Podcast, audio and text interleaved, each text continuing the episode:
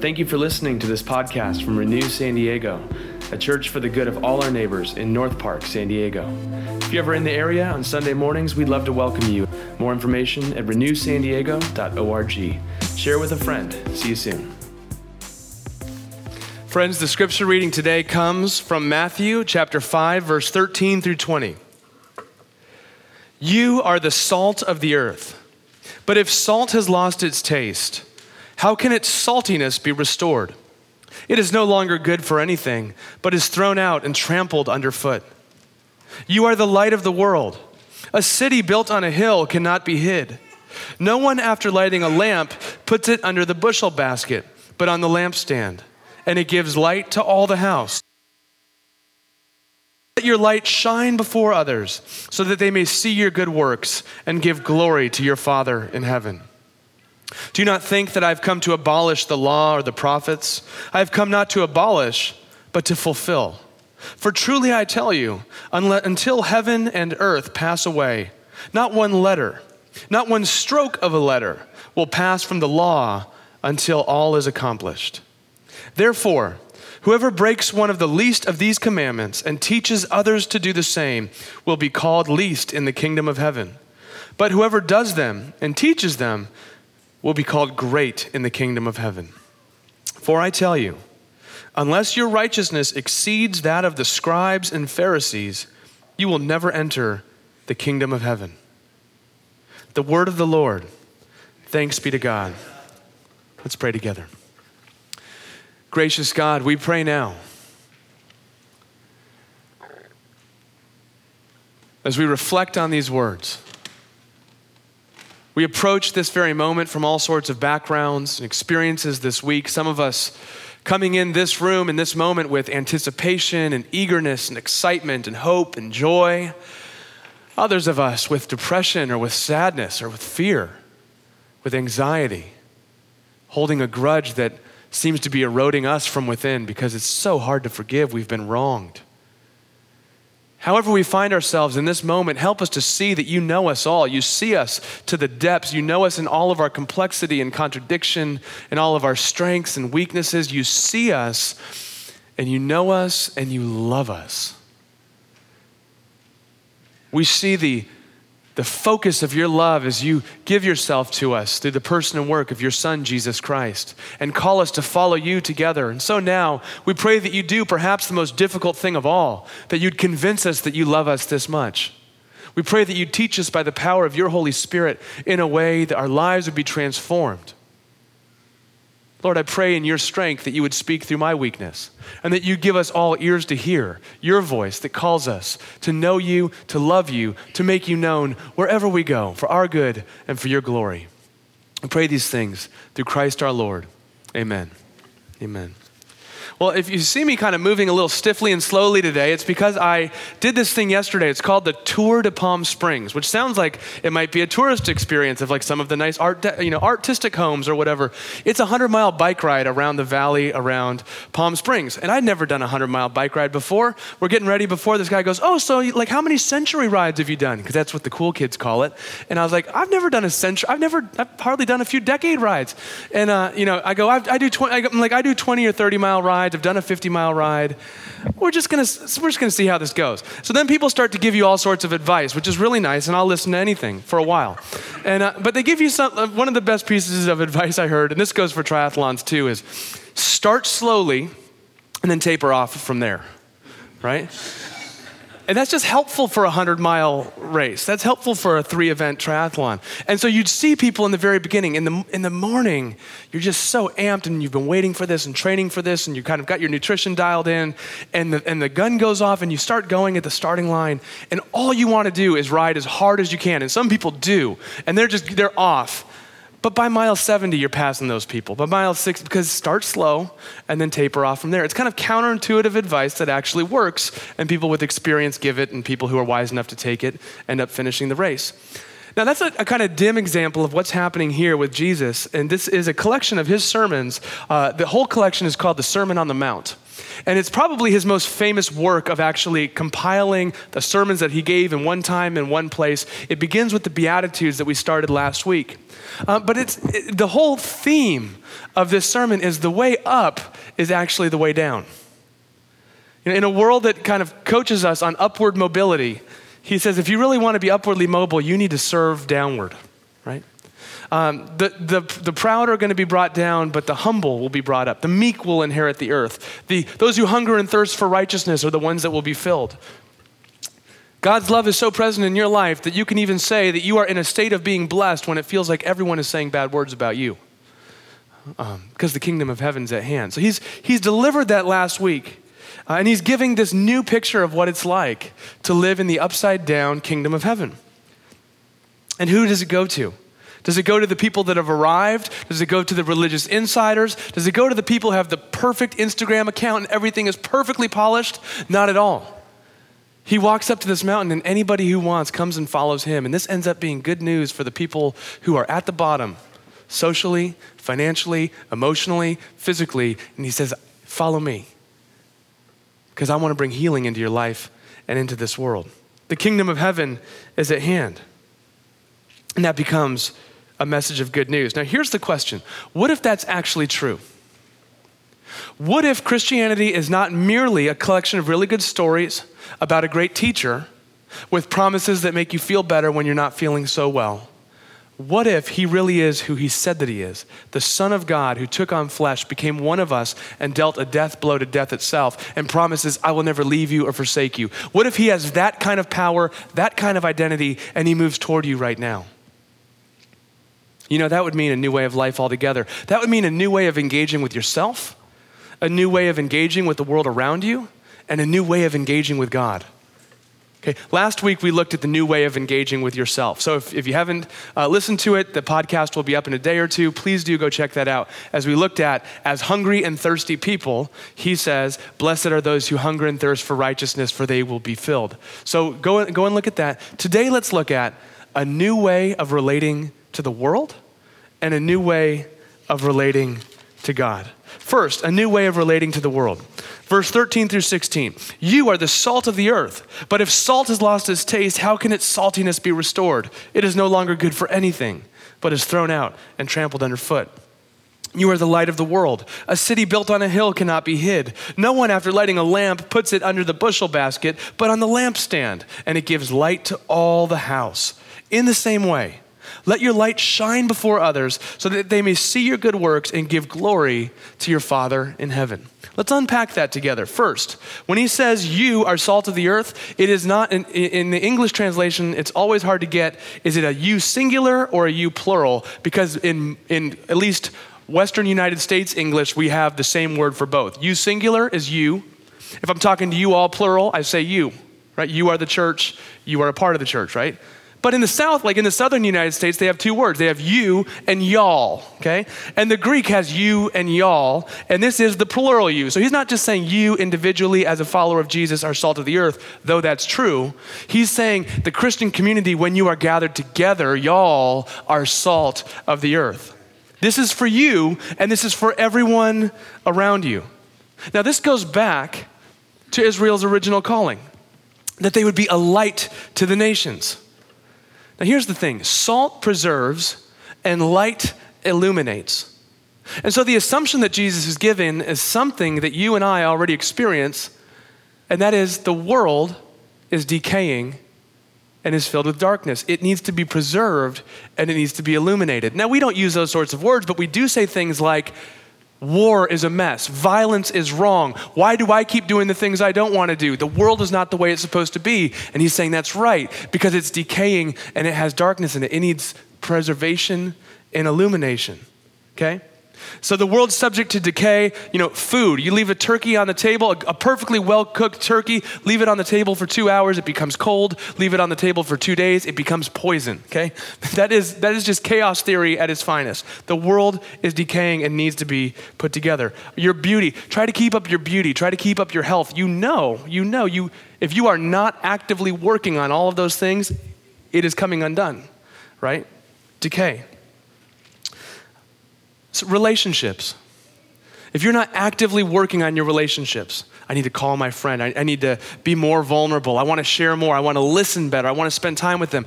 Relationships take work. If you want your relationships to fall apart, just do nothing, and they will. So there you go entropy. And the world's a dark place. It's confused and confusing. It's painful.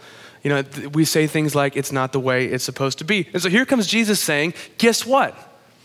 I understand that the world in its broken state is bound and moves toward decay and darkness, and I'm doing something about it. Through his cross and resurrection, he's dealt a death blow to death itself, and he's calling you and me to be ambassadors of a kingdom that's marked by preservation and illumination, salt and light. Now, think about it salt preserves especially in this particular society, this first audience, in a society with no refrigeration, salt was what would preserve the meat and the protein. In fact, salt was such an important mineral in their society that Roman soldiers were actually paid with salt. That is where we get the word salary. Salt is critical to preserve things that are falling apart. So here's part of what Jesus is saying. When you follow him, it is your calling to preserve, to sustain, and to support whatever you see falling apart around you. In a world that says, take care of yourself, look out for number one, he says, actually, I want you to look around. And when things seem like they're crumbling, I want you to move toward those pain points. You become a person of stability in your neighborhood. I mean, to this day, Florence and I, we've moved into our neighborhood right down the street here. We know all our neighbors from our home. Our home's in the middle of the block. We know all our neighbors to the corners on both sides of the street. And I know there are these two sets of neighbors that do not get along. And we're foolish enough to stand in between that and go, I just really hope you guys get along at some point, right?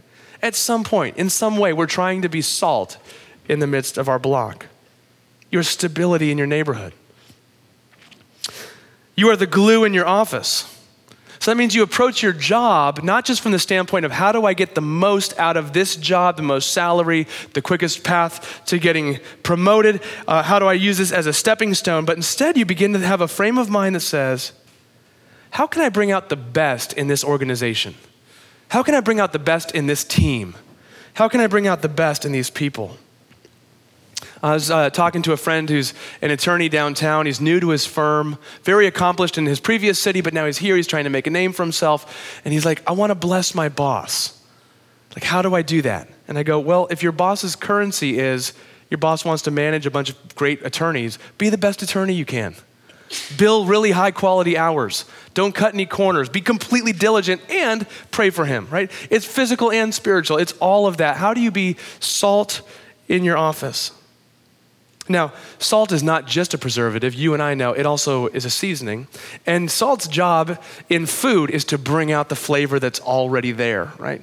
Salt on its own doesn't, I mean, it has a, a, a, taste to it, but no one eats just salt. Salt is always on top of the food to bring out the flavor. Whether it's a great steak or Brussels sprouts or chocolate chip cookies, you know when it doesn't have enough salt because it doesn't have enough flavor, right?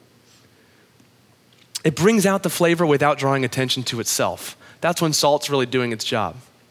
Uh, you've had stuff that's oversalted, too much salt on your fries, it's overpowering, it's disgusting. So I think that maybe Jesus is saying, you, as the preserver and the flavor bringer outer of this world, are meant to draw attention to the things of beauty and wholeness, to bring out the good flavor. That's why we say things at Renew. We say it's our duty to move toward the pain points of the city, and it's our joy to move toward the beautiful parts of the city. And it's both and right? We want to preserve the things that need to be brought together, and we want to highlight and fan into a flame the things that are beautiful and creative. These are all marks of the coming kingdom of heaven. Salt. And Jesus goes on to say, uh, You are the light of the world that illuminates, that exposes, that shows things for what they are. It also shows the way home. You are salt and you are light. What a calling. That, that feels to me both hopeful and heavy at the same time. How do you go about this? Jack Hayford, in this article he wrote uh, years ago, this is on page two for you so you can take it home. He wrote The church is called to be cultural catalysts who will act as salt and light. But there are dangers. Salt, if you use too much, becomes embittering. If you sprinkle it, it flavors. Light is annoying if it glares in your face. In fact, you try to push it away.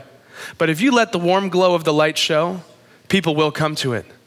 I don't think Jesus called us to rub salt in the world's wounds or to glare light a foot from their eyes with a million candle power spotlight. He called us to be the warm glow of His love and the flavoring quality of His nature. God has not called me to be morally indignant, He's called me to be spiritually vibrant, to be a person fully alive in society, fully alive in your home, salt and light. Now, here's what He says though when you live like salt and light, in this world, on one hand, you can expect persecution. This is verse 10 and 11 of the passage we studied last week. Blessed are you when people revile you and persecute you and say bad things about you in account of my name, right? So when you live as salt and light, preserving and illuminating in this world, you can expect both persecution or pushback, and you can expect that people will be attracted, right? So that they may see your good works and glorify your Father in heaven. It's both. In other words, because of your faith, some people will not like you, some people will hate your guts, and some people will be attracted.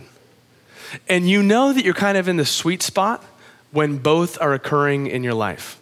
So let's break that down. If you have one and not the other, I recommend that you ask yourself, why is that? For example, if all you have as a response to your faith and the way you live out your faith in this world, if the only result that you're observing is that the response to your faith is friction, conflict, arguments, people walking the other way when you walk in the room, and nobody's attracted, you got to ask, why is that?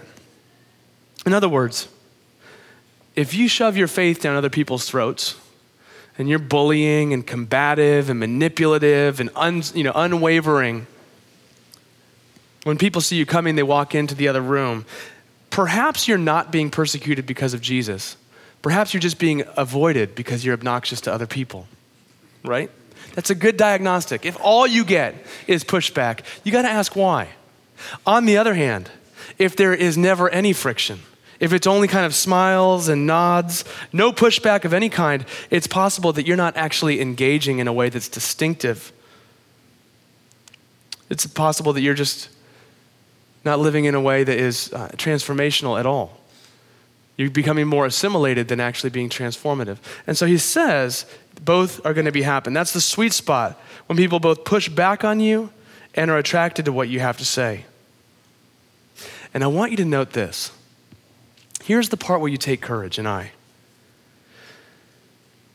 They don't say, for when you do this, they will see your good works and glorify your boss in heaven. It doesn't say, but they will see your good works and glorify your co pilot in heaven. They will glorify your consultant in heaven. They will glorify your tax master, your taskmaster in heaven. They will glorify your Father in heaven. He says, All of this is bound in relationship between you and me.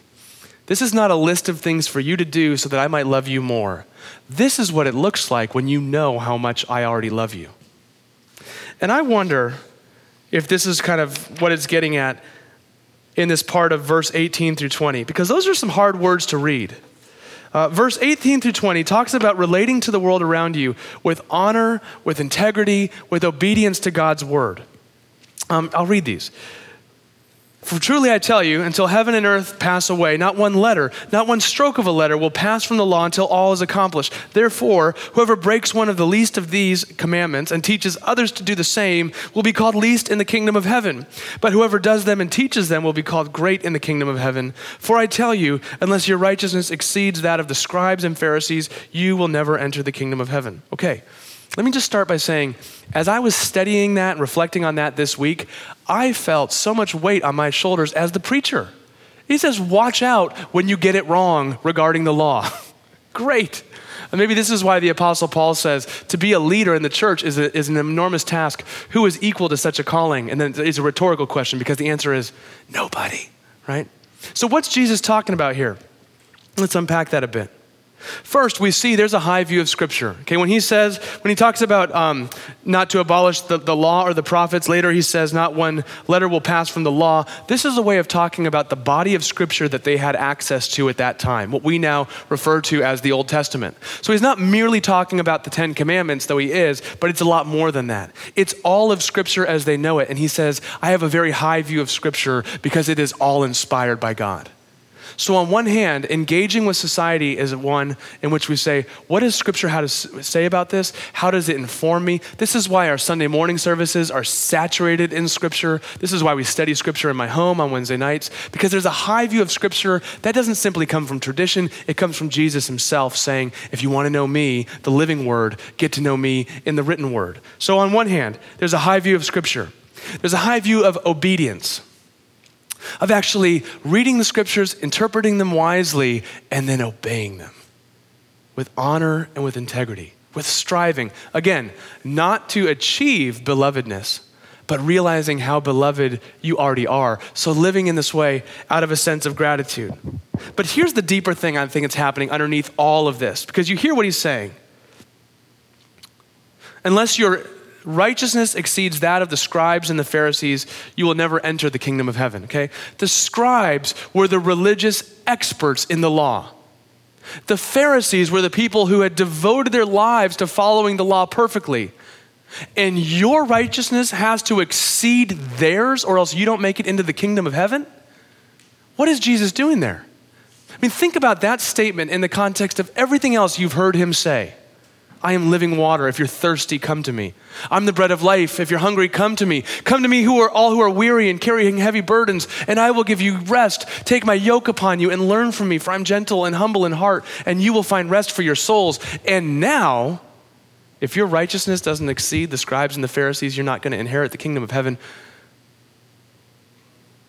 It's enough to make you pause and go, what, what is he actually saying here? Because it sounds like the answer is, the question is, well, then who's going to make it into the kingdom of heaven? To which the answer is, nobody. Right? Jesus does this. He does this through in, in Matthew, Mark, and Luke, all three of those gospels. Uh, in Matthew chapter 19, later on, he will give this saying. He will say, uh, How difficult it is for the wealthy to enter the kingdom of heaven. Again, I tell you, it's easier for a camel to go through the eye of the needle than for someone who is, much, who is rich to enter the kingdom of God. And by the way, when he says rich, he doesn't mean the top 1% of American society. He would probably mean everybody in this room. You have access to clothing, shelter, food. You know, we're rich, okay? So it's all of us. How difficult it is for the rich to enter the kingdom of God. When the disciples heard this, they were greatly astounded and said, Then who can be saved? But Jesus looked at them and said, For mortals it is impossible but for God, all things are possible. And I think he's doing the same thing here on the Sermon on the Mount. As he says, unless you have righteousness like these unattainable goals, you can't enter the kingdom of heaven. That leaves all of us on equal playing ground. To which we say, then who can be saved? No one, unless I rescue you. You will enter into the kingdom of heaven not because you managed to string together really good behavior for a number of weeks or a number of years, and then God will love you and accept you. God loves you and accepts you and receives you because of his work done on your behalf through his life, death, and resurrection. And so that's irrevocable. That's why Jesus would say things like, Whoever hears my word and puts them into practice is like a wise person that builds their life on a rock. And when the wind comes and the waves rise, the house will still stand because the rock's going nowhere. You see, you could build your life on a rescuer like that, on a savior like that, on a messiah like that. A new way of relating to God altogether. And here's where it comes together. Verse 17, I think, is the key to the entire passage. Do not think I have come to abolish the law or the prophets. I have not come to abolish, but to fulfill. The call to engaging with God is not to earn your belovedness, it comes from realizing how beloved you already are. And a Christian is someone who sees that Jesus said what no religious founder has ever said before or since. He begins this statement Do not think I have come to abolish the law and the prophets. And he could have said, I've come to explain them. He could have said, I came to show you how to obey them. But instead, he says something no one else has ever said I've come to fulfill them myself. I have fulfilled them on your behalf. He says, I am the Sermon on the Mount. You will never be able to see that this is true of you until you see that it was true of me. He says, I am the Beatitudes. Why are you rich? Because he became poor. Why are you comforted? Because he became inconsolable. Why do you inherit the earth? Because he gave up everything to become one with you and me. Why are you filled? Because he said, I thirst. Why can we see God? Because on the cross he cried out, My God, my God, why have you forsaken me? Jesus is the Sermon on the Mount. He is the light that is lifted up on the cross so that not put under the bushel basket so that it can illuminate the entire world. You want to talk about preserving? He says, I hold you together. You want to talk about illuminating? He says, I know you and I love you. And so the church is calling. You all, we all, are salt and light. We all are called to this rescuer who knows you and loves you, who has fulfilled the law and the prophets on your behalf. So the loudest word on your life is not guilt. It's not shame. It's not your record of wrongdoings. It's not even your record of successes. The loudest word upon you is beloved, forgiven, rescued, sustained, light to the nations, light to the world, salt of the earth. Friends, we've already begun this journey together as a new church. This is why we're starting Renew Church, so that you can experience this in the community and then you can be launched out into the city and into this world to be agents of salt and light wherever you go. And as you do, the world will never be the same. This is what transforms the world. But you know what else? As you go along, this is what transforms you and me as we do this together. Let's pray. Gracious God, we do pray now that you would give us the grace to see and hear and understand the words that we just read. There's places of our lives that feel like they're alienated or fractured that actually need your preservation, your salt in our lives, places that need your illumination and your light. So now, maybe first we pray that you would fill us with salt and light of your Holy Spirit and that you would then send us out to be those sorts of hands and feet of Jesus wherever we go. Convince us of your great love for us and make us into agents of that love for others. We pray all these things for our good and for your glory. Amen.